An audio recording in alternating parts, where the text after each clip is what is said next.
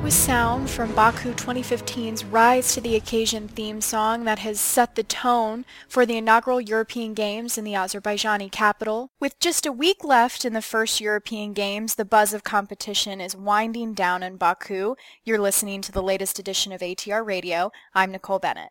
The Azerbaijani capital of Baku opened the 2015 European Games on June 12th. Close to 7,000 athletes from 50 NOCs have packed the athletes' village over the past two weeks, despite some lackluster attendance for a few events on the program and minor ticketing issues. Many sports leaders who've spoken with Around the Rings deem the games a success. ATR European correspondent Brian Pinelli joins us now from Baku. Brian, what what is the atmosphere like there? I know you've said the the weather is a little odd, and and what has attendance been like so far for the games? Yeah, we have dealt with very hot weather. I guess they're accustomed to it uh, here on the Caspian Sea. Uh, temperatures in excess of 30 degrees and actually supposed to rise as well over the next couple of days. Uh, extremely breezy today coming off the Caspian Sea. So it's kind of an interesting dynamic. It's, it's super hot, and then you've got this breeze that actually feels warm as well. And uh, it was almost a little bit uh, comedic. You just see people walking around with their credentials, and you know, obviously the credentials are flying up around the necks and all over the place in the wind. So uh, you know, a bit odd. Uh, the, the atmosphere has been satisfactory. I think uh, what needs to be pointed out, though, this obviously, as we all know, is, is an inaugural event. Um, the European Games uh, are happening here in Baku, Azerbaijan for the first time. And organizers have really only had about 30 months in total to prepare for these games as opposed to, uh, you know, obviously Olympics where there's a seven-year lead up and even five or six in other multi-sport games. So the atmosphere hasn't been bad. I wouldn't say it's been electric or, you know, stunning or thrilling or anything along those lines. At the same time, I think the Azerbaijani people are thoroughly enjoying the event. Attendance has been pretty good. It's, it's really varied from event to event. I think overall they've said it's been about 75 to 80 percent uh, filled for some of the events. At the same time, you know, you look at track and field, which concluded today with the athletics team championships, and it doesn't look like there's anyone in in the crowd. But I guess again, it's a you know a stadium that holds in excess of 60,000 people. Uh, you have a track and field session that runs six, seven hours in the, you know, in, in the heat. Obviously, people aren't going to sit around the whole time, and I think that's the same also with, you know, sports like beach volleyball or, um, uh, water polo where, you know, the attendance is good, but again, with long sessions, people aren't going to stay for the duration. So, so not bad. Yeah, again, you know, being an inaugural event, I think it's been relatively successful. Uh, the organization has been pretty good. Buses, for the most part, have been on time. You know, so, so, so I think it's a good first start. Obviously, much can always be improved. And uh, I think the other thing to mention regarding atmosphere is that, you know, we're here on the fringes of, of, of Europe and Asia. It's not an easy place to, to get to for, for Central or Western Europe. Uh, I talked to a Belgian fan whose daughter actually competed in gymnastics and did very well. And he said, you know, it's great to be here. I'm enjoying myself. At the same time, we don't see a lot of, you know, passionate groups of fans, uh, you know, coming from Europe like like we might see at an event, uh, you know, taking place in the heart of Europe. But give them credit; it is a first-time event, and uh, you know, it, it seems to have been, it seems to be relatively successful with about uh, six, seven days to go. So, so far, what moments or events have stood out to you? Yeah, I uh, had a chance to go to the water polo gold medal final last night, the men's final between Serbia and Spain, and it, it was a great game. You know, the part of the stadium is open and you can see the, the shores of the Caspian Sea, which is kind of cool. Uh, also right adjacent is, you know, beach volleyball and beach soccer will start there in, in the coming days. Uh, Serbia was down for much of the match with about a minute left in the third quarter. One of their young stars scored, and they actually held on for an 8-7 gold medal victory. And you know, as you know, you know, other than other than tennis and Novak Djokovic, and uh, you know, perhaps basketball, water polo, one of the big sports in Serbia.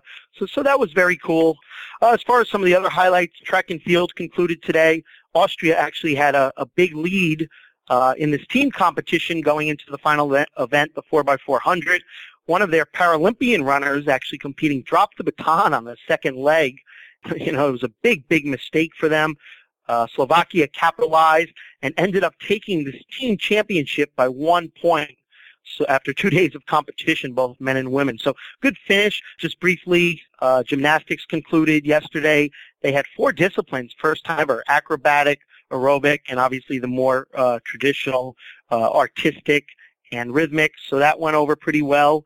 And uh, tomorrow they begin with three-on-three basketball, which uh, I think many people are looking forward to, both men and women, uh, 16 teams. So, uh, so that's on the slate. So, um, yeah, 20 sports in all, and I believe it's 12 that have uh, Olympic qualifying status. So uh, that's kind of the that's kind of the rundown as far as some of the sports here in here in scenic Baku. And what is uh, the athletes village like? And of course, I'm sure you've spent a lot of time in the media village as well. Yeah, I think the athletes village is, is very nice. Uh, speaking to a handful of athletes, some of my friends from the Czech National Olympic Committee, uh, the athletes seem relatively satisfied. They say it actually is comparable, uh, you know, to an Olympics. A nice, large dining hall, good selection of food, 13 buildings in all, can uh, hold up to some 7,000 athletes. So uh, you know, most of them have been pleased. The recreation. The only thing the athletes village is about a 20, 25 minute drive from downtown Baku. So it really just depends on what sport you're competing uh, in. The national stadium, obviously, where we where athletics is, where we just talked about, and gymnastics is basically right across the street from the media village. So for those from from the athletes village, I should say. So for those athletes, it's fantastic. Other athletes competing, you know, uh, on on the shores of the Caspian Sea and pretty much most of all the other events, it's you know it's a little bit of a commute, um, so not 100% ideal. Uh, the media village is directly adjacent, but you know I have to say, uh, obviously everyone needs to take care of the athletes. They're number one here at the games, but I think the media village perhaps you know slightly disappointing. The elevators are a little bit uh, suspect as far as you know when and how quickly you'll get to your floor.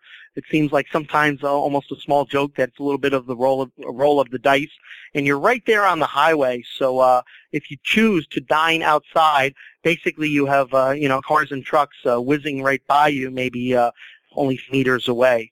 So, uh, but but at the same time, the the cost uh, is the lowest compared to Olympics, something like 50 euros a night. So, you know, I guess you get what you pay for.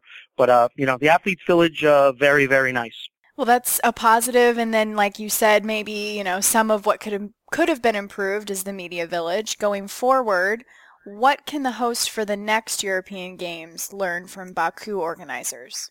Well, it's interesting. Speaking to a few people, they do think that uh, Azerbaijan has set the bar pretty high. A lot of money, a lot of money, and a lot of effort went into this place, uh, building some sparkling new venues. Um, you know, really the country putting their best foot forward. The first major sporting event, really the first major international event held in Azerbaijan. And uh, just one more thing regarding tickets. Uh, Simon Clegg, the chief operating officer, is quick to point out that this country really has only bought tickets previously uh, for you know major soccer matches involving the national team and perhaps some pop concerts. So you know not not even part of the culture to traditionally buy tickets uh, you know across such a large scope of sports. So you know we, we, we it seems like they've done well. We don't know where the next uh, European Games will be. Obviously, we knew the Netherlands dropped out just days before this one started, so a, a little bit of a headache. But uh, apparently, uh, according to President Patrick Hickey, uh, seven cities and countries are interested in uh, in obtaining the 2019 games. So it looks like the European Games will continue. Overall, a pretty good job with uh, with room for improvement, and uh, it seems like it's an auspicious start for uh, for now the, the, the fifth symbol of uh, of the Olympic flag. Well, shifting subjects just a bit, baseball and softball now heads the list of eight sports shortlisted for inclusion in the Tokyo 2020 Olympics. The organizing committee, as you know, announced on Monday the IOC recognized international federations proposing additional events for the Games. Among the eight sports shortlisted is karate, which is also on the program for the European Games. So I guess from your perspective, what do you think of the sports on the shortlist and, and how does karate compare to a sport like baseball or a sport like softball? Well, I think uh, baseball and softball is, is definitely king. At least, uh, well, you know, as, as far as when it when it comes to uh, when it comes to Japan, I think everyone's hoping and wanting and looking forward to, to baseball, softball in Japan. One can only imagine a gold medal final between Japan and the United States or Japan and Cuba or Japan and the Dominican Republic.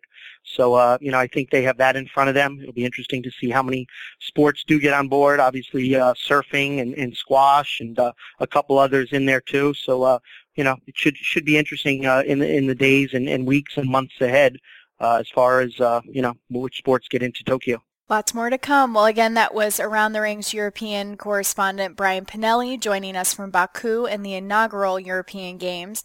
Be sure to check into Around the Rings online on Facebook, Twitter, and LinkedIn. This is Nicole Bennett. Thanks for listening.